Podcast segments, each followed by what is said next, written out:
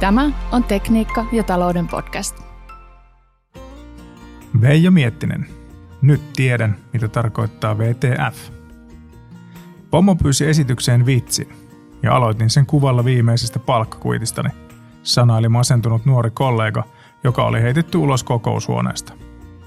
Pomo tunnetaan luupäänä, jonka tunnuslause on minulle saa sanoa vastaan, mutta vain kerran. Noita luonnevikaisia pomoja liikkuu markkinoilla sitä tiheämmin, mitä enemmän teknologiayrityksiin valitaan niin kutsuttuja yleisjohtajia. Siis ihmisiä, joilla ei ole syvää ymmärrystä alasta, ei insinööritaitoja eikä tuntumaa erikoisalan bisneksen logiikkaan. Media julkaisi äsken tulotilastoja.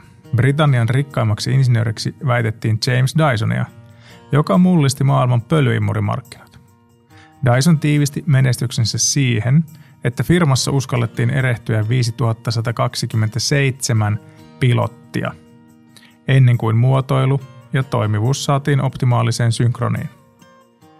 G-voimien hallinta toi markkinoille pölypussittoman imurin ja 25 miljardin omaisuuden. Ehkä Dysonin kulttuurista on opittavaa luupäilläkin. Perseverance on yksi tärkeimpiä määreitä insinöörityössä – mutta tuo itsepintaisuus, määrätietoisuus täytyy hallita ja ymmärtää oikein. Se ei saa tuoda kulttuuriin suomenkielistä vastinetta ihan perseestä. Dyson meinasi turhautua, mutta viimein tuote breikkasi Japanissa, jossa ymmärrys toimivuuden, kauneuden ja innovatiivisuuden suhteen on erilaista. Pitkän uran koneella tehnyt kollega arvioi, että koneen menestyksen tae oli halu ja kyky tehdä vähintään 10 vuoden välein koko alaa murtava innovaatio ja saada sitä kautta etumatkaa kilpailijoihin.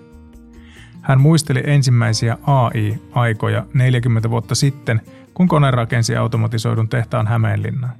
Vihivaunut seurasivat lattiaan ruuvattuja kuparinauhoja.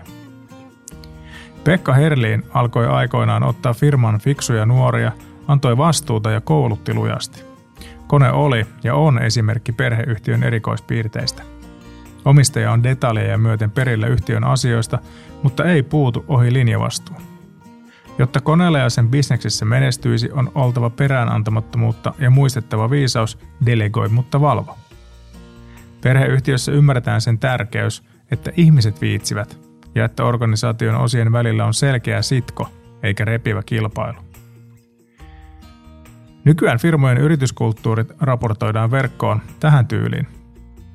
Pihi firma, sataprosenttisesti paperiton konttori, koskee myös WC-tiloja. Tai toimitusjohtajalla aina puhdas pöytä, sotkut siirretty alaisille. Tai työkieli englanti, nyt, ymmärrän lyhenteen VTF. Oikein hyvää päivänjatkoa, toivottaa Veijo Miettinen.